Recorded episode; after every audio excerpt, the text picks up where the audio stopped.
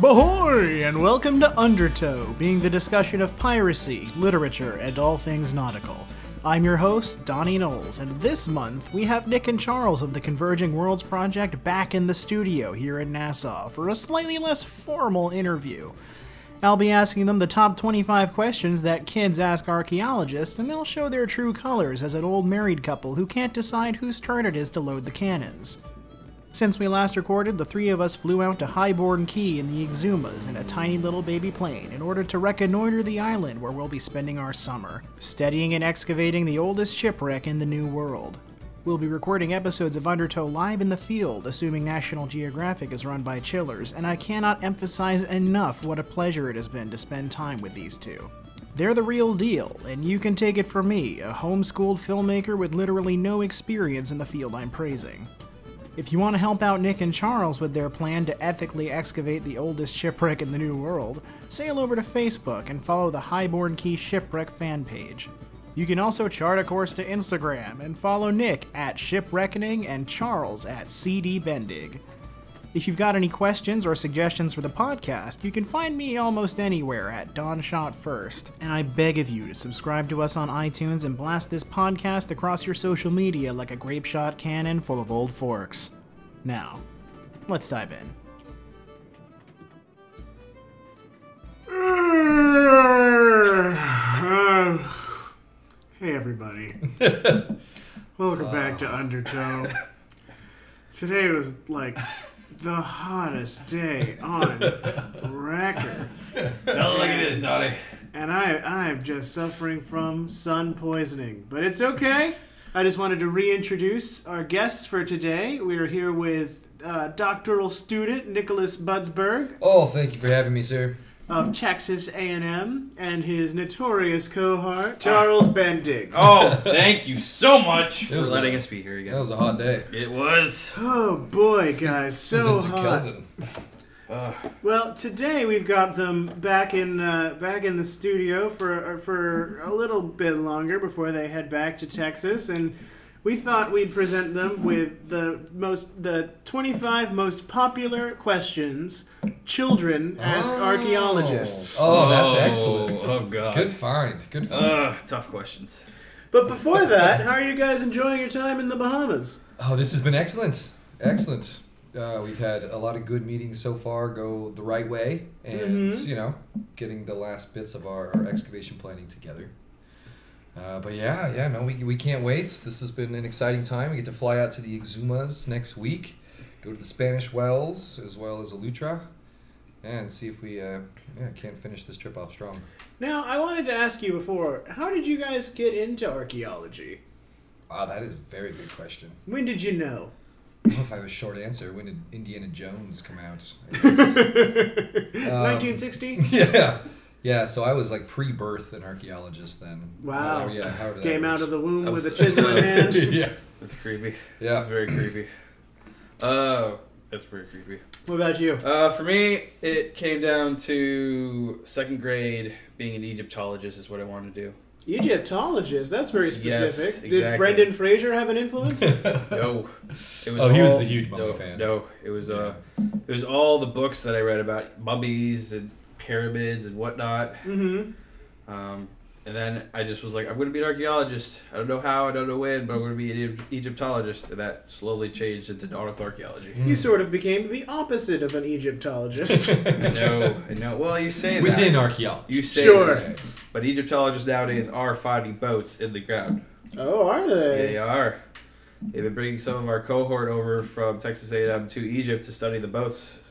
Oh, absolutely. Mm, They also had a recent publication in one of our jour- journals about iconography from a burial of all of these different boats that they drew around the burial itself. Oh, Someone wow. was Publishing about that recently as well. Yeah, that's actually a good little story right there. But they found next to, I think it was the, one of the big pyramids in Giza, uh, there was several hermetically sealed tombs Ooh. that just had boat remains within them. Wait, Nicholas, what was that word again? I'm sorry. hermetically sealed? Oh. No, that's it can't be right. Oh. Uh, but they they had actually lined like the tops of these things to make them airtight seals. Um, so they were these boat uh, parts of this these, in, in wood, of course, were buried into these uh, pits, and one of these wasn't actually the, the seal was still intact, so they could uh, get in and see a lot of these well-preserved remains that they eventually put together into what is known as Khufu's barge. But it took multiple reconstructions because they found just a bunch of wooden pieces, and it took uh, someone after I don't know the third or fourth, maybe the fifth time trying to put this thing together. But they finally saw that uh, there was all of these characters that were marked on all of the wood, and someone kind of categorized them all and saw that they had a certain number, but they each uh, were duplicated just once. So you had two sets, and if you just matched each character to each character on another timber, you put the boat together. Oh, cool. It was an ancient Egyptian puzzle, but they did it because it was supposed to be a boat for use uh, for uh, Khufu in the afterlife. Uh, but he wasn't a boat builder, so he had to be able to put this thing together on his own when he was in the afterlife. So they made it easy enough for him to do. It's called IKEA 2400 BC. Easiest way to put furniture together. Do you know if Khufu did manage to put the ship together? Uh, in the afterlife? Yes. Um, I haven't looked that up yet. Mm. Yeah, but there's still time. Uh, there's a lot we don't know in the arch- archives. They Everybody, could, they could uh, have that documented. Everybody in the chat room, please get on Khufu's Twitter. See, see what he's up to these days. Oh, He's boy. at Khufu. I put foot, where am I? Uh, what do you guys think is the worst part about your job? Mm, Ooh. man, Ooh. I did not see that one coming. Because all of Did it is you- so rosy. Well, yeah. That's I, I don't know, great. I don't have much to complain about. I mean, stuff within the field.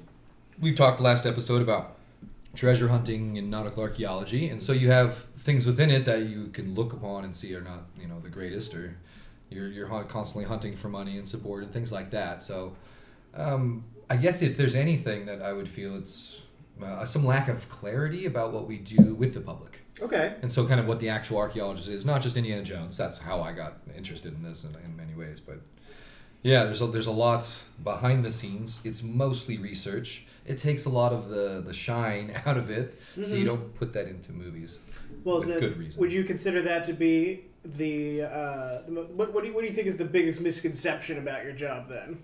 Or something nobody knows? Archaeologically or nautical archaeologically? Nautical, let's say.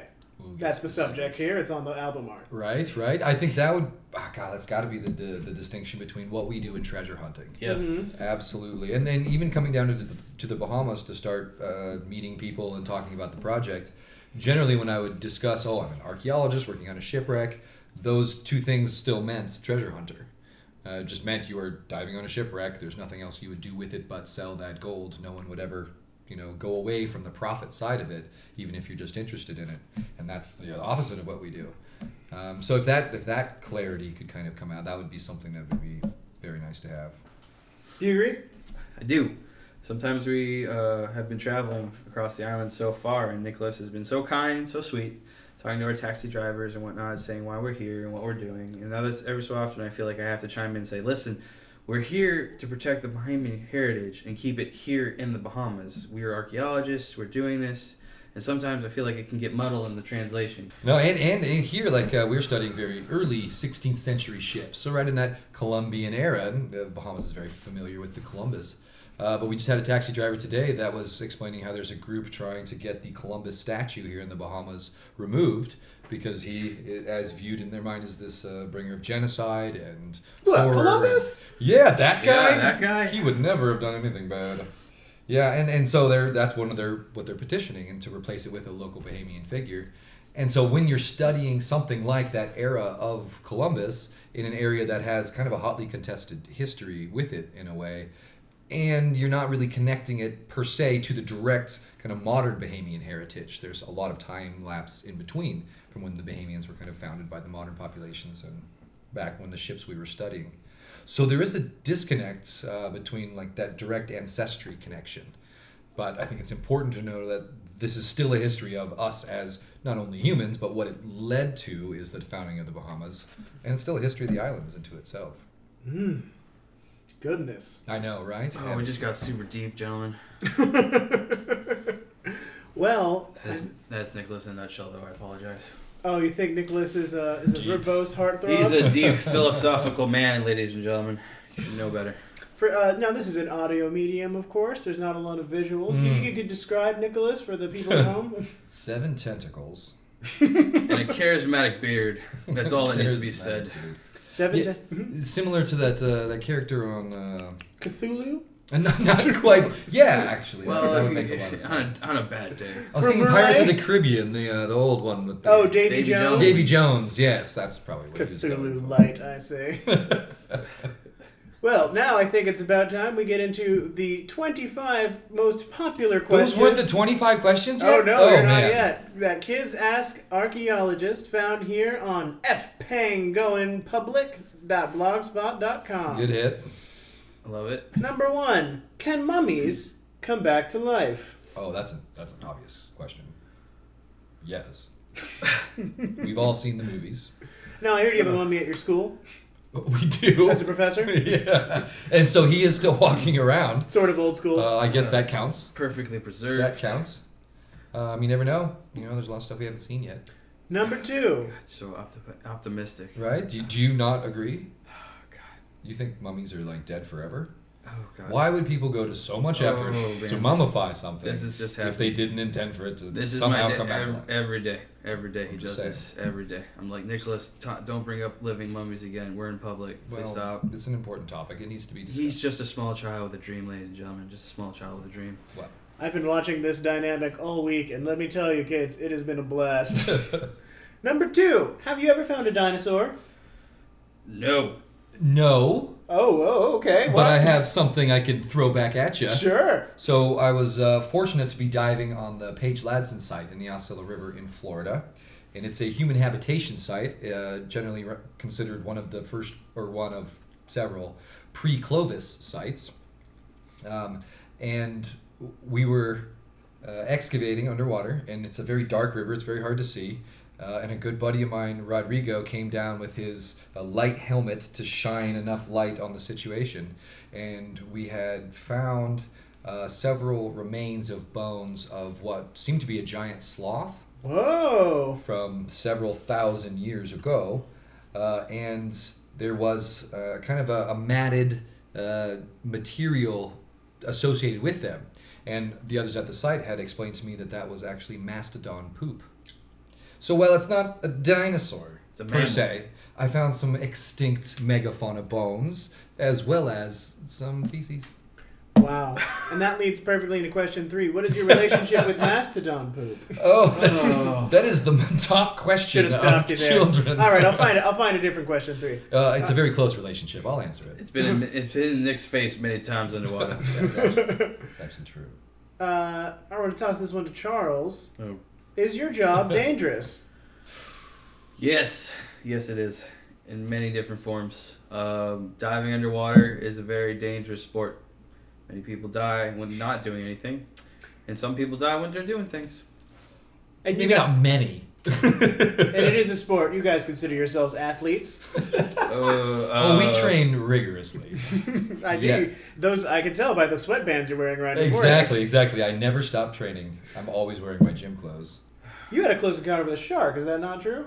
This is true, but I mean, I It was a great white, right? No, I'm pretty sure it was a great white. You shot a uh, think air it tank was- Oh, into its mouth. And Yeah. Yeah. Oh, God. It was like a like Uh, 25 foot bull shark. They- you guys are building this up way too hard. No, it's not everyone possible. out there is to consider like saying, "Oh, Charles has been de- dealing with hammerheads. He's been more fist fisticuffing everything he sees underwater." No, I uh, I've swam I like the literally fisticuff over on underwater. top of a sleeping nurse shark before without knowing it. So I mean, nothing major and exciting. No, the nurse shark is a vicious species, though. a nurse. Yes, Yeah. the, the nurse part of it makes it very It's vicious. known for its suckling. Oh, And you, uh, you guys, I remember earlier had some tips for uh, avoiding shark attacks. What was that you did? Oh, yes, I've been told this, so I haven't tried it. But if you're diving underwater and you are in a shark encounter, so to speak, maybe not when it's like actually biting you, thrashing around, I don't think this would do anything at that point. Uh, but if you're in an area where you're uncomfortable and there's a shark nearby, you can use your backup regulator and purge it. And the bubbles and the noise will scare the shark away. Again, I'm not saying I've tried this. I'm not advocating for going out and attempting this. Nicholas is not a. But yeah, I am just- curious. If you do it, let me know. I'd like to hear. uh, Yes, I'm gonna just email us here at the podcast. Email us here at the podcast. Uh, Uh, have you guys ever seen anything made out of bone? Ooh, uh, Made out of bone. Um, depends on what you describe as bone. If you say ivory, then yes. Okay, no, let's. bones, not ivory. Uh, oh, we're gonna get very They're deep. two separate things. All Well, right. tell your ivory story. No, no, no. Sorry, Nicholas said I can't talk about No, ivory. you It's can not tell about your ivory story. Oh, fine. It's a good story. Uh, so there was a time when I was working on a 16th century wreck, and I was dredging out the mast up, which is where the main mast is. The center mast you see on most tall ships nowadays goes into the bottom of the ship. And so when I was excavating it, I found what was basically Ivory's uh, personal grooming kit, Mmm. fully, mo- almost all of it intact. It kind of looked like almost like a Swiss Army knife. It had a base section, all of it hand carved, by the way. Uh, very looks very similar to the ones we found off of, that they found off the Mary Rose in the past. Uh, it comes with a small knife, a small spoon, and a small little fork. And it looks like it was missing one other one that we weren't able to find, unfortunately. And somebody uh, bought this and then carved basically a bosun's whistle on the back of it. And so one of the conservators uh, at where we were working actually realized it and blew into it. And you can still hear the whistle, the same whistle that was Wow. blown 500 years ago, perfectly Wow. intact. That's very cool. It is. I did not know that. Yeah. I know it's not bone, ladies and gentlemen. I apologize, but it's ivory. Yeah, that's really good though. Do you go into caves? Mm, um, Those similar to us have and could. Um, I don't personally. I think that gives me the heebie-jeebies underwater. I, I'll leave that to the braver people of the world. Cave diving is very dangerous, right? It is extremely. It has a dangerous. higher risk rating than yeah, average standard It diving. requires a lot more training before you're actually able to go and do it. Oof. Um, but that being said, um, I do know of some um, finds that have been found even in the Bahamas, where, um, for example, uh, a Lucayan uh, burial canoe. It was kind of uh, a small canoe, uh, two feet maybe in total, uh, but it was sunk intentionally in a blue hole. And on it was the bones or the body at the time of an infant that had died. Oh, And they wow. had uh, s- supposedly ceremoniously uh, sent the, the grave down and it sunk to the bottom of the blue hole. And then it was uh, kind of pulled by currents and things that flowed through the blue hole into one of these little chasms before it was found. Wow. And it looks intact, and there's still bones around there as well. And hopefully, no one messes with such a site because that is a remarkable thing and obviously very, very sacred as well. But Now, could you give us a couple of under facts here, as in the Lucayan Indians? Oh yes, I'm sorry. So, um, So the rude. Lucayans uh, are a Arawak speak a group of people, um, and they were inhabiting the Bahamas and uh, some other areas nearby, including Florida, um, and they were all but wiped out. So the record books say. Uh, kind of post Christopher Columbus, within a few uh, decades of his Sure. arrival. So there's not a whole lot known in the historical record of interactions and things between Europeans that were writing these things down and the Lucayans that they often Mm-hmm. enslaved, sometimes because they were very good pearl divers, especially in the southern Antilles. That's good. Charles, what's a blue hole? Blue, blue hole, blue hole. Is, what what a wonderful segue. Um, blue holes are Oh, that's right. That's right. Public audience. uh, My yes. bad. Oh god, blue holes are sinkholes uh, in the water, basically. Uh, so these are based it's usually often you s- they're collapsed caves that become huge holes down that go deep down uh, into cave networks sometimes. And they're blue. And their and their depth make them a dark blue Oh, mm. because specifics. Yes. Um, but I guess what was the original question? The original question was about bone, wasn't it, or something like that? Do you ever find gold?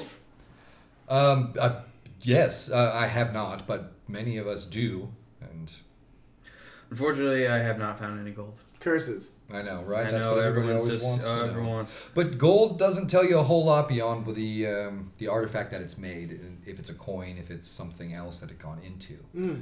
So Yeah, I mean, gold is something that archaeologists usually don't want because it doesn't give you as much information as a lot of the things that people pilfer and ignore. And a fun fact about gold: Sure. it doesn't tarnish underwater; it stays shiny gold. Oh, wow. Yeah. Yes. That's great. uh, what do you do if you find a bone at the beach? Can you pick it up? Ooh, that's a very interesting question. Uh, um, it will depend. This could probably become a complex answer. Yes. But I'm not going to give you one. I think you're safe to uh, assume if you find a random bone, you might just want to leave it. Um, you don't know if it's associated with a site or anything like that. That being said, the odds are it probably is not. Uh, and even if it was from a site or something at one point, it's probably disassociated from that site. So there's not a whole lot of information a random artifact or bone might be able to offer. Segue. That goes back to our previous discussion about provenience and context. Right? If you See listened to the podcast first one. podcast, you would have known that. Go back to episode one. Learn this and more. Uh, here's a good one. Can't I collect things from a shipwreck found at the beach? Ooh, Charles. No. Well, it depends on laws are different in different countries and different places. Uh, for the most part, usually it's a big fat no, uh, because there are laws, especially in places like Florida, where it is illegal to touch said artifacts or wreck in and of itself. You also have to remember a lot of these shipwrecks have a lot of human remains on them. So what you're doing is basically perfundering somebody's grandfather's grave at that point. Yeah, it's it's. I would say it's always safest if you find something cool like that. The fun part is to be involved with it somehow. That's what we would all like. Um, but the damaging part is just to kind of take something or break something and go away. I mean, report it, talk to people. Archaeologists love to interact with the public. That's who pays their salary. And so the more interested the public is, chances are the more funding will come the archaeologists' way for all of this. So you, there's always odd things to be involved and actually do a really good job and learn something from them. But what if I find something in my yard? Ooh. Then there's there's different laws about private ownership and things like that. Uh, so you probably have to consult your nearest real estate professional. A red jacket type. well, yeah, if you find something that's clearly archaeological, again, report it. And if you love somebody to come out and be able to take a look at it, uh, you still have control of your own land, so you can let them in or not. But I I heard there was a pet cemetery out back at the trails around my house. Really? Yes. you can dig up the old uh, pets that might have come through the orchard. Ironically, you don't have to. Oh, really? oh, wow. Okay. All right. Surface finds. Deep. It's Next question. Do you ever find things in burials that shouldn't be there? Oh. Sh- Oh, burials that shouldn't be there. Of course, all the time. I mean, Well, well, I mean that the shouldn't part is tricky. because for an archaeologist, you don't know. I mean, depending on how old a burial or whatnot is, you won't actually understand or whether or not you know it's actually supposed to be there or not. Because it could be the most isolated find in the world, or it could be something where an archaeologist is, is doing the first real research of its kind, and after digging up that burial, he oh, researches another place or another location, starts finding a common trait, and then it no longer becomes unusual. Hmm. Here's an interesting one, though. Oh, there was a mound uh, that they excavated, oof, I think, in the 1890s uh, in Denmark, I would like to say. Oh my goodness, now I'm going to have to check my facts. But um, it was a gentleman that knew of this mound and there were stories associated with it. And after he started digging into this mound, he found the tip of a boat. And so he decided to excavate top down, bringing this mound down. And what it turned out to be was a burial pit for a king. And he was buried on a boat within this uh, kind of whole enclosure, this whole setup. Sacrificial animal bones were found alongside it, uh, all sorts of different artifacts and, and things with it as well. Uh, so it's, that's very unusual, I would say, to find, but probably pretty traditional for the people at the time. Yeah. For more on this, everyone please read The Mound by Howard Phillips Lovecraft. Do you ever take your families or friends out on digs or uh, dives? Yes, yes, we do.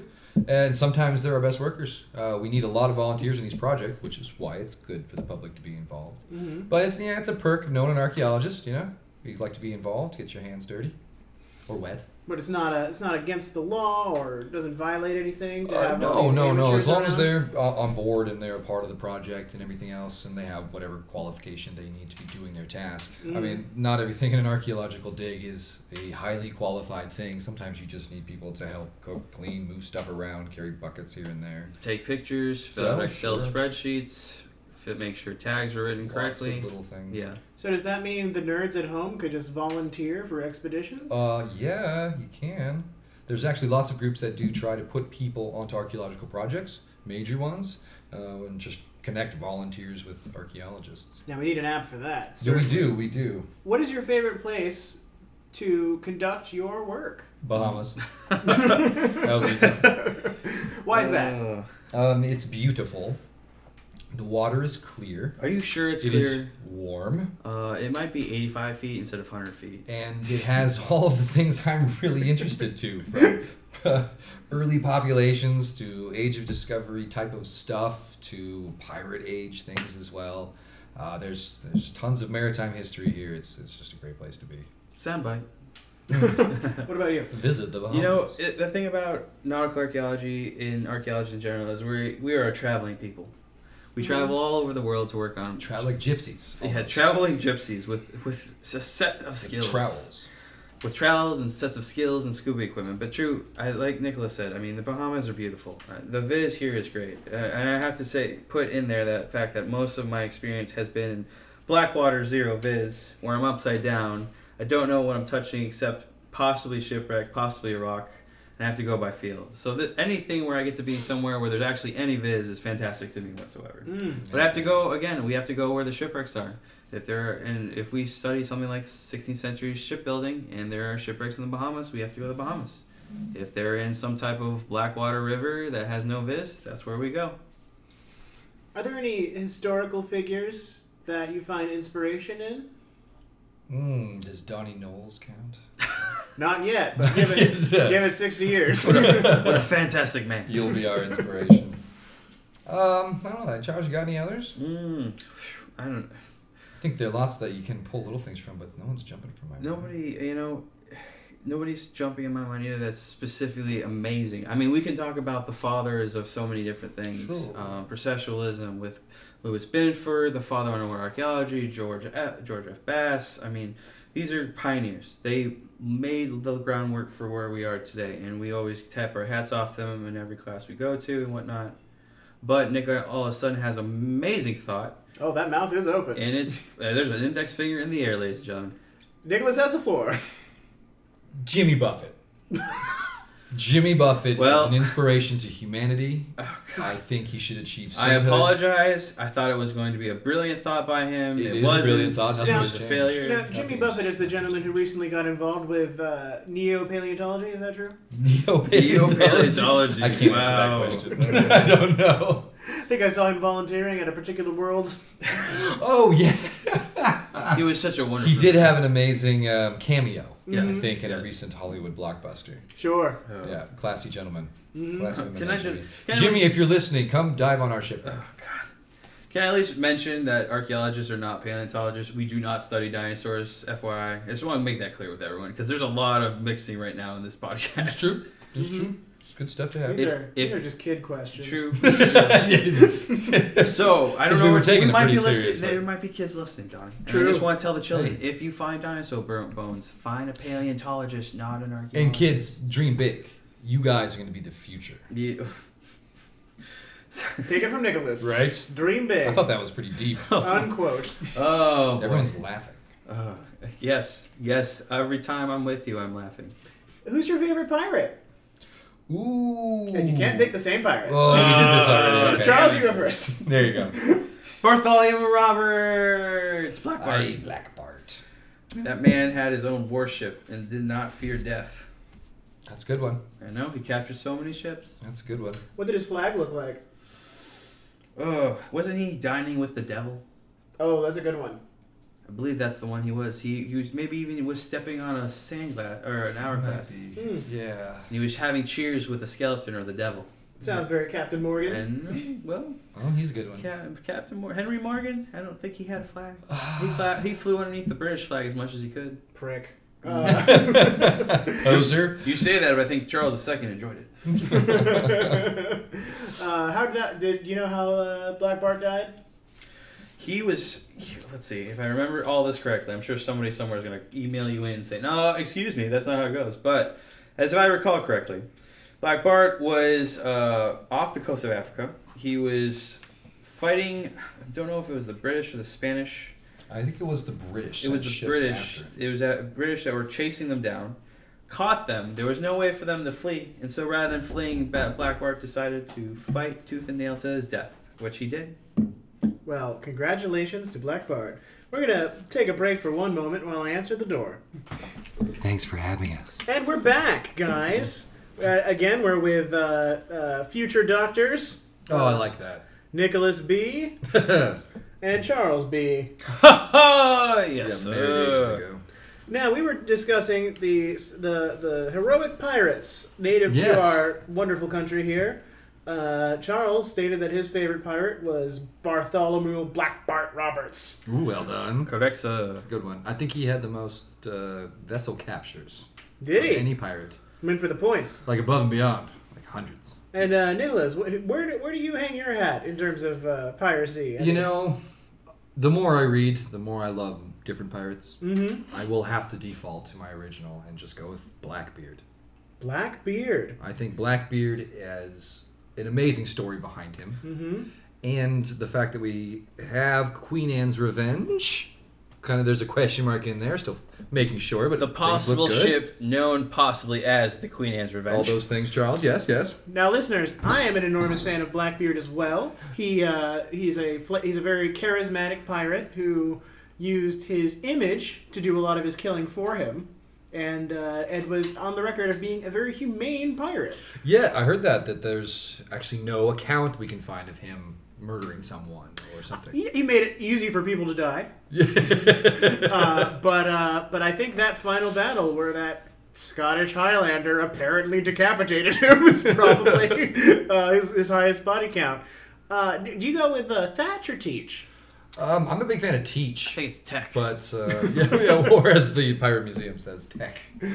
Uh, teach, but you know, either could be good. Either could be good. That's cool. Yeah, but Mm-hmm. Now, thank I know you. that I know there's a record of the Thatches of Bristol, where he is allegedly from. But of course, if if if uh, Blackbeard is as sensitive as everybody claims, maybe he would want to protect the identity of his family. Well, that, that is a good point. There's a good point. and if so, Teach could have done more work than Teach. could have gone a little Uh, further. yes. Why do you like Blackbeard?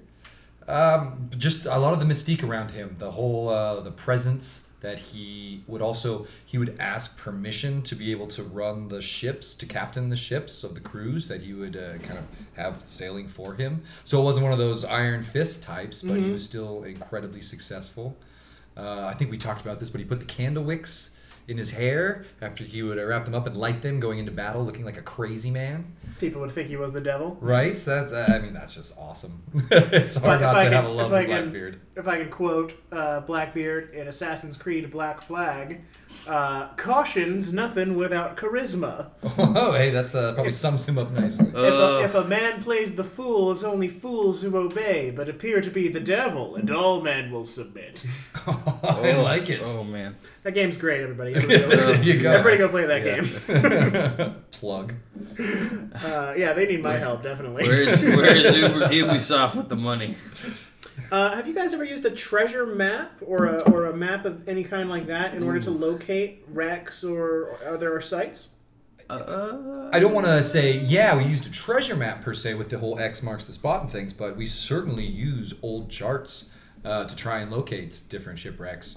Sometimes there will even be a wreck marked on an old map because they knew about it and it's been recorded since it sank, but it kind of got lost in modern reiterations of that map. So you can look back and find the wreck you're looking for on a map. Uh, that certainly happened. I'm sensing skepticism from you, Charles. No, no, no. I mean, the thing thing about so archaeologists don't usually use treasure maps, yes, because there's not really that that many out there to follow and X to lead to treasure per se. And Nick is exactly 100 percent correct. I mean, we usually use maps that might mark a wreck here or there over the years. And when we find multiple maps that mark the same wreck, it gives us an identity of possibly going to search to find a wreck. When we get back further, further back in time, uh, like when the Spanish first arrived here in the 16th century, there wasn't as many maps. And so we had to use a lot more of what they said and wrote down rather than visual aids. And so we had to go with whatever they wrote in Spanish about said Pedro wrecking over on this said island off of this said beach and describe it like this. And then you have to go off of that and figure out which island and which beach. Wow. I know. I, I, I'm not sure which, which culture to ascribe this to, so forgive me. Let's say it's the Vikings. but uh, but I recall uh, in one of the great courses they talk about how there were people whose job was to stay awake and basically remember where the ship was. when they were going from place to place. Uh, Dead Reckoning was a way of navigating Mm-hmm. Uh, and keeping things online and shore. You're expecting certain landmarks to pop up, and you could judge your relative position based on those. Man. Absolutely. I should have called this podcast Dead Reckoning. Dead Reckoning. Dead oh, there we go. Reckoning. Damn. Name Damn. change. Oh, with a W. Damn. Damn Reckoning. That's your podcast. All right, then Yeah. we'll, we'll switch. We'll switch. Everyone, go to Dead Reckoning podcast right now. Copyright. Nailed it. So you, you guys talked a little bit about the active site of the Queen's the Queen Anne's Revenge off of North Carolina. Um, I remember hearing you guys saying QAR in shorthand earlier. Mhm, Queen Anne's Revenge, QAR. The Uh, Beaufort Inlet Island shipwreck. Can you guys talk a little bit about that? I now I remember uh, Blackbeard famously abandoned the Queen Anne's Revenge and much of his crew, taking off with a smaller vessel that he transferred a lot of the treasure and valuables onto, and leaving the others to be caught. Um, is this uh, is this is this accurate? Have you found the forty cannon Queen Anne's Revenge, or how? Tell us a little bit about that and the people you know working on it. Well, we we are fortunate to, to know multiple people working on the supposed Queen Anne's Revenge, and why I say keep saying supposed or Beaufort Inlet Island wreck is because You're professional. we are professionals and we cannot say for certain whether or not we have the Queen Anne's Revenge because we don't have a smoking gun. Uh, we don't have a bell that says the original name of the ship before it became the Queen Anne's Revenge. Is that because and that, and that must be because the ships are captured and often named on the fly? Yes, pirates name their ships on the fly, but things such as the ship's bell wouldn't change. It would be the original name of the ship when it was built. Now, are there any are there any active clues towards it being the Queen Anne's Revenge? Mm, I mean, they've found multiple cannon. Uh, They Mhm. haven't found, I believe, the exact number that was recorded of what the Queen Anne's Revenge has, but every year, I believe, they've gone out, they've found one or two more, so the number is going up closer to the amount that's supposed to be on it. And it matches the general location and wrecking kind of event that we know about that we would expect it to have. Uh, so there's, it's kind of one of those uh, coincidental evidences. It's oftentimes like building a lawyer's argument, as many arrows as you can have pointing in one direction until it would be foolish to ignore it, so to speak. But yeah, bells too. Uh, they're they can be great tools, but they were rarely made with the ship's name on them. Just as like the Widow is a very famous wreck that was found. The bell had the name on it.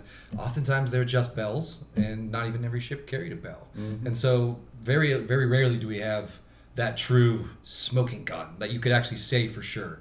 So much of what we do it depends on enough arrows pointing in a direction that common sense would lead you to say this is plausible. Well, it's it's it you know there's there's dozens of famous pirate ships like the Queen Anne's Revenge, the Standard Revenge, uh, the uh, Ranger. Rangers, Um, multiple, yeah, absolutely. Now, it's, it's but it, but it sounds very difficult to identify a pirate ship. Yeah, um, and the historical record can be a huge help there, depending on how specific the documents can be. Sometimes, you know, exact, well, we lost the vessel here and there, this is how we lost it. And if you can do a detailed search of that wreck, uh, documenting where things are within that assemblage, like we talked about last podcast, the context, you can match that up to what you would expect after this described wrecking event the uh, theory that we know behind site formation processes. There's a little archaeology for you. Oh, oh. Uh, but if it if it seems plausible, that's that's usually the best way we can do it, and, and we kind of go with yeah that most likely guess. Uh, is there is there is there a place you guys would like to go next? Is there like an end game that you're interested in, or or is this or is this just the ideal? I think Donnie- we live in the dream right now. Donnie, the game It's is hard to imagine. The game is the afoot. game is afoot for the rest of our lives. or is it afloat? Who sunk these ships? Uh, pretty much. That's how it's gonna go. I mean, let's be honest. uh, The shipwreck we're working on is a fantastic wreck. It has so much character. It has so much potential for research. It will, even though we're going to excavate it, hopefully in a six-week season. We are definitely going to spend the next two or three years of our lives studying and publishing as much as possible, either in public record or public things, or in also in academic journals and whatnot. But what happens next after that? Well, it's a, I don't I can't say for Nikolai, but for for myself, I can say that the next thing for myself is to continue doing this work to research and find other shipwrecks from this time period. This is what my specialty is, and I need to answer specific research questions. Hmm. And one wreck alone will not do that. Uh, yeah, yeah, that sounds about right. Uh, the wreck he was talking about was the, the Highborn Key shipwreck that we mentioned last time, and that's why we're going out to do some of this work on because it seems to be one of these very early vessels that we don't have described well in the historic records, don't have good images of, but it's the same ship type that Christopher Columbus used, Hernan Cortez, a lot of these well known uh, kind of explorers and charters throughout that period. It was the ships that first circumnavigated the globe etc. So it's kind of a kind of a cool big thing that led to the modern world, and we know very little about them, how they sailed, how they were actually built, all those kinds of things. We're, we'll be getting more about the Highborn Key shipwreck in a future episode where we will go into depth on the possible history of it, the make of the ship, and what the project plans to do. Yes, we'll get to visit the, the Highborn Key uh, Marina uh, here soon and go chat with everybody down there. And the beautiful Exumas. Oh, it is just a horrible place to work. Miserably ugly. Uh, Uh, Exuma's famous for its pig population. It's swimming pig Swimming pig population, population. and it's thriving iguana population. Of course. as well. Of course. It's also home to what's one of the few places in the world where a oh, we might have to Google this organism, but it lives on the beaches of the Exumas, and it's arguably the oldest, if one of the oldest organisms on the planet, uh, tracing its lineage back. And people come to study the beaches and Trilobite? the Exumas just to study this uh, this organism out there. You're talking about Jimmy Buffett again. I, I am actually talking about Jimmy Buffett. You He's knew it. so well preserved with that It's- margarita s- uh, salt. Rum is an excellent preservative.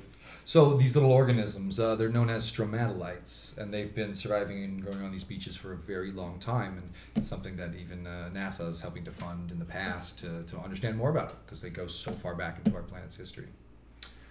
So, eh, speaking of NASA, uh, are you two only interested in older shipwrecks, or would you be interested in surveying, for example, NASA's spaceship graveyard? Oh, that's so interesting. Um, interested, yeah. Uh, it would be one of those things that you could probably sit down and actually develop some really interesting research questions on about how that's kind of changed through time. We, we have a lot of that documentation, I'm sure we could find NASA kind of building and developing these things. But oftentimes there's a lot that archaeology can see from those remains about how those things might have changed through uh, kind of one repetition after another, what was best, what was worst. But it's not something explicit always. Uh, but yeah, it'd be kind of interesting to see what you could find from studying something like that. What would you guys be doing if you weren't doing this? There was a time in my life I said I'd be a baker. A baker? What? Yeah. Of breads? of breads and other fine things like like a breakfast baker. I mean, I, I'd have like pigs for bacon and chickens for eggs. I'd do it all. That sounds like a dream. Wow, a bed and breakfast? yeah, and then I have to serve others. I just want it for me. A free range farmer? No. See, see, this is why I didn't become one. I'm just conflicted. But I like to wake up early, so that helps. And I like bread and bacon. The only qualifiers, I think, for Yeah. that sort of job. Yeah. So cinnamon rolls would not be on your on your recipe palette. Actually, uh, that kind of goes back to your early earliest question. How did you guys get into this? When did you know you want to be an archaeologist? And there is a point in my life where I was trying to figure out what I thought I wanted to do, and I made a massive list of all the different occupations or things I thought would be interesting. And I found that list uh, about a year and a half back, and on it was archaeologist. Um, but I had crossed it out. Uh, I didn't want to be an archaeologist because, and the answer was, well, this would be awesome, but I probably won't make any money or be able to keep a wife, so I might need a different job. So fortunately, I found an amazing wife, and I get to be an archaeologist. and uh, I stopped being so worried about money. Do you have an answer? Unfortunately, I've always wanted to do this, so I've never really thought outside of the archaeological historic sphere of what I could do outside of it because this is what I've always wanted to do.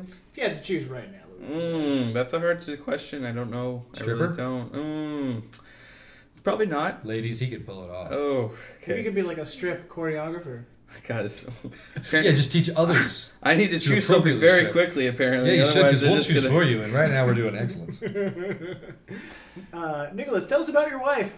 Oh, uh, her name's Sarah. We actually, uh, we, I'm going to say we, so I, I can take some credit. Creepy. We have a soap company called Raw Soap, R A H Soap. Shameless plug there. Oh, it's shameless. Uh, but she is the, uh, the the creative mind, the mastermind behind everything there, and they're wonderful products. Um, but yeah, she has been supporting me on this journey for a long time, so this wouldn't be happening without her. Where where could where could people go to find your soaps? Uh, at uh, our Etsy store, oh, Uh, and it's just a raw soap, R A H S O A P. You can find us on Google. Wow. Oh, I know, right? Uh, what is what is so what is the uh, what are archaeology conferences like? I heard they're boozy. They. mm. Yeah, I don't- I don't know yes. if there's an adjective for it. Uh, boozy, yeah. boozy, let's just yes, say of course. Uh, they're wonderful. I think all of them you know, range in, in their activities. Definitely depends. Definitely depends. It's a lot of fun. You get multiple, multiple rooms with lots of interesting kind of symposiums, and you can wander back and forth from presentation to presentation across the spectrum of what people are doing. Best chance, and then you spend the evening drinking with the, the your favorite future archaeologists and all of the ones that you'd like to know. So And of course, there's the archaeology cosplay contests. cosplay contests. Yes. Nick, we've been, we've been missing out. I didn't know this. I should have. I should have brought my snorkel to the last one. Yeah, Indiana Jones is coming. Mm-hmm. Actually, is that, I, I mean, I am curious about that. Do a lot of people dress like Indiana Jones? I Like- do, like- but I'm not like- an archaeologist. Like somebody in our profession just naturally dresses that looks like Indiana Jones. Yes, Yes. I know many. Yes. actually, I I, I can't say that they naturally look like Indiana Jones. Sure. they've been influenced, but having a wide brim hat really helps when you're out in the sun. The Mm-hmm. clothes are practical. I, I support it. We should all go Indiana Jones. Man like, purses that are way. galore. There's a lot of fedoras in the archaeological world. Not love- that many whips though. We need more whips. No, no, we don't. Well, They don't work underwater, Nicholas. yet. oh, good point. Uh, so dive knives. dive knives. Dive I've been knives. interested in getting a dive knife for a very long love time. that. Wait a Stop minute, it. Donnie. Was this on the children's questions list? Because I don't think this is about that. oh, we've gone past. This is now the uh, high schoolers top 25. This is the- Oh, the high schoolers. What do Uh, you need to outfit to be a nautical archaeologist? Now, here's a controversial opinion. Dive knives look stupid. True or false? That's a hell of an opinion. Oh, wow. That's Uh, very. I think they look awesome. I mean, if you buy the right one, they look fantastic.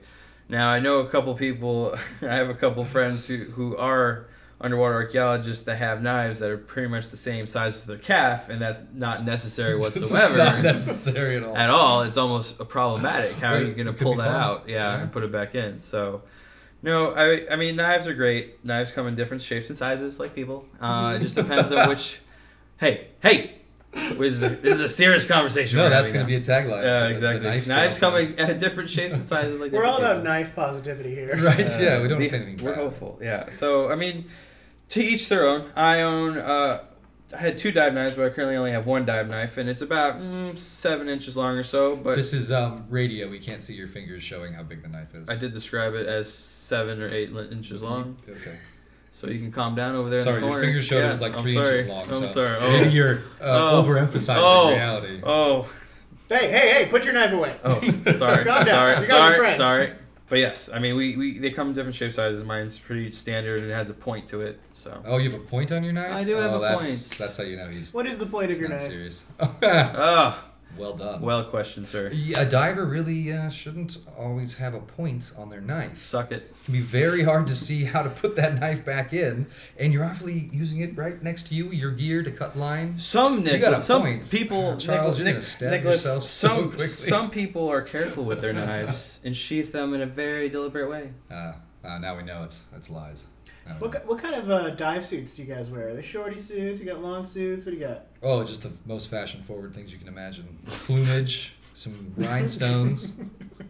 um, mine's made of neoprene. It's Sometimes I black. wonder if I'm experiencing underwater carnival with him. It's, it's a wetsuit. Speaking of underwater carnival, I hear that if you go a particular depth, you become you start to gain the symptoms of being drunk. Could you guys talk a little bit about that? And have you had any personal experience with this? Yeah, well, I haven't had personal experience with it. What's I've heard it Some called? stories. Um, the shorthand is called being narked. Narked. Essenti- Yeah. Nitrogen narcosis is the full name. Uh, essentially, when you uh, get to a certain depth, you're breathing uh, compressed air. Uh, that partial pressure of nitrogen starts to build up, and it can influence your brain. Um, I don't know if they know exactly why this actually happens. It's but still something they're trying to study. yeah, it mimics the symptoms of kind of being drunk. And the deeper you go, doesn't happen to everybody. Happens to some more than others at different depths. It's not really really sure, but yeah, after a while, you can kind of get tunnel vision. You can lose your inhibitions. You can you know, obviously kind of be goofy and silly and not really know what's going on down there, which can be unsafe while diving. Yes. Uh, it's, it's easily solved though. The nice thing is you can just uh, ascend a little bit, and then that symptom kind of goes away. Does anyone chase this dragon? I think there might be some Uh, addicts. yes. Yeah, those deep divers. That's why they love it so much. They're, I, I've been told at one point that uh, one one uh, diver was going down, and uh, she was a marine biologist, and she was very interested in lots of the the life. Uh, but she got to a point where she started feeling narked. Essentially, she didn't know that at the time. It just kind of creeps up on you. Um, but when her fellow diver came over to see what she was doing, she was just kind of holding something in her hand and chuckling at it through her regulator. And this is this is a uh, a, a very environmentally friendly woman. Uh, it tends to be, yeah, yeah. The marine biologist very interested in the, the species and everything, uh, but she was holding this, and I believe it was a nudibranch in her hand. Um, and when the diver kind of asked her if she was okay, giving that okay sign, she immediately went and just smushed this thing. Um, but that had to do with the symptoms of being narked, not thinking clearly about the situation. And What is a nudibranch? I, th- I think it would be best described as a kind of sea slug. It can be very colorful, a lot of little uh, spines and things coming off it. You should get on your phone and, and Google nudibranchs, and you'll be very entertained. Wow. Uh, what do you so? Do you interact with a lot of sea life when you guys do these dives? And if so, what is, what are your favorite animals to encounter and your least favorite animals? Yes, we uh, we encounter every shape and form of creature underwater. Sometimes uh, it can be a blast uh, when we have the viz, of course. Uh, I think my favorite fish to encounter are damselfish because damselfish come in so many different colors, which is great. But Great singers. they're just just the Long hair. fantastic. You know, they three nights a week up on the you know Ritz. No. but damselfish are territorial. They they choose a small plot of land that they live on, and they kind they kind of are little gardeners underwater. They grow little plants that they might eat and munch on and whatnot. And I've experienced multiple different types of damselfish in different la- locations around the world, and they get very territorial. And you can just simply put your finger there. And I've had the chance to meet one on repeated dives where I put my finger in its territory, and I clearly am not being deliberate. I'm not harming its garden. I'm not doing anything mean to it. I just put my finger there, and it seems to see see me as a giant threat, and it will just pucker its little mouth and just try and bite me as much as possible. Oh my gosh, does that hurt? No, it's just really annoying after a while. Least favorite sea creature: humans. Oh. Yes. Okay. Yeah, so you, fellas. you you subscribe to the bathing ape, the waiting ape theory. Yeah, the, the swimming ape Oh, theory. God. Absolutely, don't Nope. run into those Nope. those things in the water. Nope. That's where the split happened and we became mermaids and by megalodons. Uh, I think that's that's about I saw a accurate. documentary about it. don't tell Doctor Don't. DeRider. Yeah, no. Wait, hold the phone. Do y'all have a paranoid mermaid professor? No, no, uh, the opposites. Uh, a paleontologist firmly studied in these things. Who's taking a strong stance against the Who says controversial? Did opinions against- mermaids exist? Yes, mermaids in particular.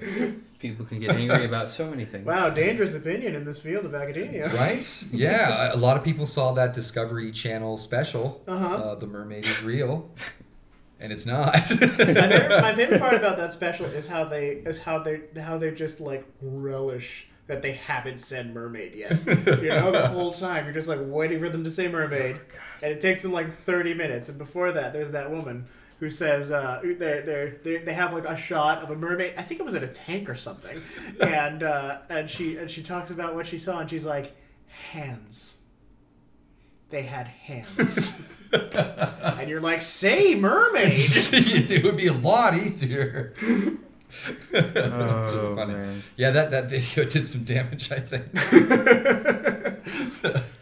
Do you guys Uh, enjoy the thought of sea monsters? Or is there is there any oh, large animals that you're absolutely, interested Absolutely. The, the, the deep blue sea is full of mysteries. in? hmm Some, I'm I'm still surprised when we see these sea creatures be pulled up by fishermen and things. Mm-hmm. Uh, yeah, let's- Such as oh, I don't know their names. They look translucent and terrifying. Are you referring to that Russian deep sea fisherman, for Yes, example? yes, yes, that gentleman, for example. There's- Everybody Google that Russian fisherman.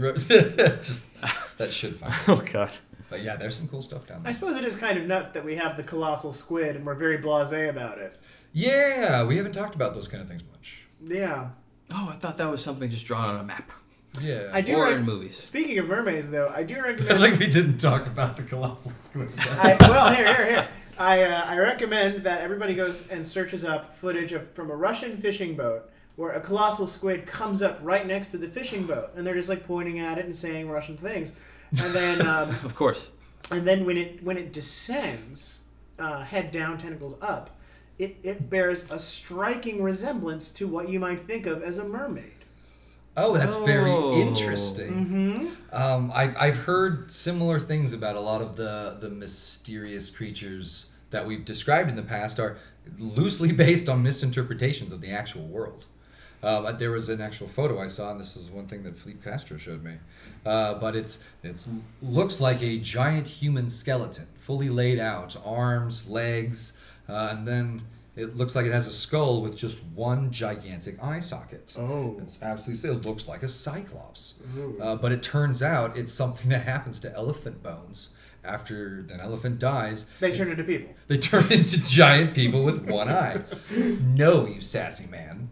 Um, they, when they die, the bones kind of flail open, and the arms and legs just open up and look like uh kind of an anthropomorphed person. Really? But the uh, yeah, the the trunk and some of the other soft stuff will uh, rot away from the skull, and the whole thing kind of rolls forward. But then it shows kind of this different look to the skull. It looks like a giant eye socket cavity. So these things might be based in reality. How disappointing it is to live long enough to know that. I know, right? Just die first. Um, is there anything else you guys want to talk about in particular? I got nothing. I think we've been doing great. Uh, you guys ever seen a ghost? Uh, nope. Nope. Uh, uh, if you That's guys, good. if you guys, uh, okay, if you were to have any superpower Mm. besides No, I know. invisibility and teleporting, and you can fly, Those are the good ones. but you have to have wings. And you can choose whatever wings you want, but if you fly, you have to have wings. You've thought about this. Yeah, apparently. Uh, this is a holdover from hashtag podslot. Which uh, Nah. what, what, which power would you like to have? Big part of me is thinking gills. Yeah. Oh, Yeah, okay. breathe underwater. We've got an Innsmouth gentleman in That the would house. be interesting. But I also think not nearly as useful as a lot of other things I could choose. I suppose you do breathe underwater on the reg. Right, so I can kind of do that already. It'd be fun to take out all the gear, though. That would be kind of Very freeing. Um, otherwise, uh, to, to like instantly create matter of any kind into any shape or form. Okay. That wasn't on your X no list, right? So. Oh, you know, I never would have expected you were just like, uh, God. Oh, okay. Well then, Have yeah. you met Nicholas? Come on now. what about you, Charles? Oh man. Somebody's gonna got somebody's gotta stop this God. I, uh, Yeah, What are you gonna do? you know what? I think I'll just. I can Uh, both breathe underwater and make. I'll just be a Birdman attorney at law. okay. I think cool. they've done that. Though, have they? Yeah. Have they? Oh man, Now, is there an a spec- yeah, I maybe you don't know this? Is there an air law, an air law. like law that takes place specifically in the air, or archaeology that takes place specifically in the air? Air law, Oh, air law. like uh, like Like like skydiving Like in what? archaeology. what? Yeah, I suppose that's what I mean. I could do that. I'm okay with this. Um, there is space archaeology. People have tried to popularize recently. Mm-hmm. But Is that mostly- uh, the research of satellites, or Mm, Um, it mostly has to do with using satellites to do archaeology of, of the world. okay? Not that's necessarily cool. like excavating the moon, So there's which a- you might be able to do at some point. there's a lovely archaeologist uh, who uses satellites to look for pyramids in the Sahara, outside of Egypt and, and Ethiopia and in those in that region. Is that how we discovered the? I remember satellites are when we discovered that the pyramids had more sides than we expected. I don't know if that was her work per se. I don't Sure. know. That's- Uh, but I mean, that's one version of, of space archaeology, and she's done TED Talks about it and wants other people to just go out there and use the satellite imagery like Google Earth and just look around Hmm. and see what else you can find. that's out actually a great way the public can do directly what archaeologists are doing. As a member of the public, I could say any way you could pretend to be one of you guys is a way that we accept. Uh, that would be very cool, though. I- I'd like to do that too. Um, are, is there any reading or watching or listening that you guys recommend in order to inform yourself better? Have you found any any particular authors that you enjoy in, in your field? Wow, that's a very good there. question. Mm. Um, I, it might come down to what your real interest is, is within archaeology. It's so varied. Uh, with classics. Uh, t- he was talking about Egyptology earlier. Uh, Central America, we do underwater stuff. Lots of Native American archaeology. I think one of the most stimulating things I ever got as far as a book for- about archaeology was just one of my intro textbooks. I remember buying way too many different versions of introductory archaeology textbooks because they all had something slightly different, and just learning about the concepts from that overview perspective was eye opening in Hmm. lots of ways. I mean, Nicholas made gr- made a great point. I mean, it really depends on what you're what what makes you excited about archaeology. What is the topic that really gets you interested? And there's just hundreds of books out there to do that. If it's just what is archaeology, there's a book called Down to Earth, uh, an introductory archaeology book that really, if you sat there and you had a good weekend, it's only 13 chapters long, and you can learn everything about what how archaeologists do everything, and put you in a better place when you want to volunteer to work on archaeological projects. I can tell you that much. Um, but if it's like something specific, you know, we have Well, if it's nautical archaeology, you can always look to the work of George Bass. He's one of the most uh, famous, popularized uh, archaeologists and kind of regarded as the founder of nautical archaeology. The And he first had a- guy he- to. He had a leg up because he was a fish. Is that right? Yes, that really oh, helped. Oh, don't say that. The- don't, don't say that. the George don't Bass. say that. Uh, yeah, yeah. He, him, his work, uh, also the work of, of Dick Steffi. I mean, there's a wonderful book out there that if people really wanted to know more about nautical archaeology, just nautical archaeology in general, what we do, it's called Wooden Shipbuilding and the Interpretation of Shipwrecks. Now by, this one is thick. This By- one is a dense read for an introductory. to by J. archaeology. Richard Steffi, by the way. Okay, now I'll be impressed if you can just pick pick that up. It is it is thick, and yet it will give you the most well-rounded coverage of what nautical archaeologists really do. absolutely It's 2017. People don't mind a little well-rounded thickness. right. Final question: Woods Rogers was a dick, right? I think everybody agrees. Well, guys, uh, it's been lovely having these two back at Undertow. Uh, in the coming weeks, we'll be releasing episodes about uh, the Highboard Key shipwreck. That's right. We get to come back in and talk a lot about what we're actually doing on the site here this summer. We'll have a plan. And uh, hopefully, we can get an interview with Andret, who will be doing the art. That would be very cool. The the sculptor we mentioned before. Yeah, he's a very talented man. And on the next episode, accept, uh, expect field recordings done out in Highborn Key and Eleuthera and these various other places, where we can update you on how things are. Yeah, you'd all benefit if this was a video based show. But Could you get your parrot out of here, please? I'm oh, sure. oh, I'm sorry. Get it off your get off your shoulder, Nicholas. This is It's an audio medium. yes. Squawk. he's gone. He's gone. Well, from all of us here at Undertow, thank you for listening. And as always, try not to drown, okay? Thanks.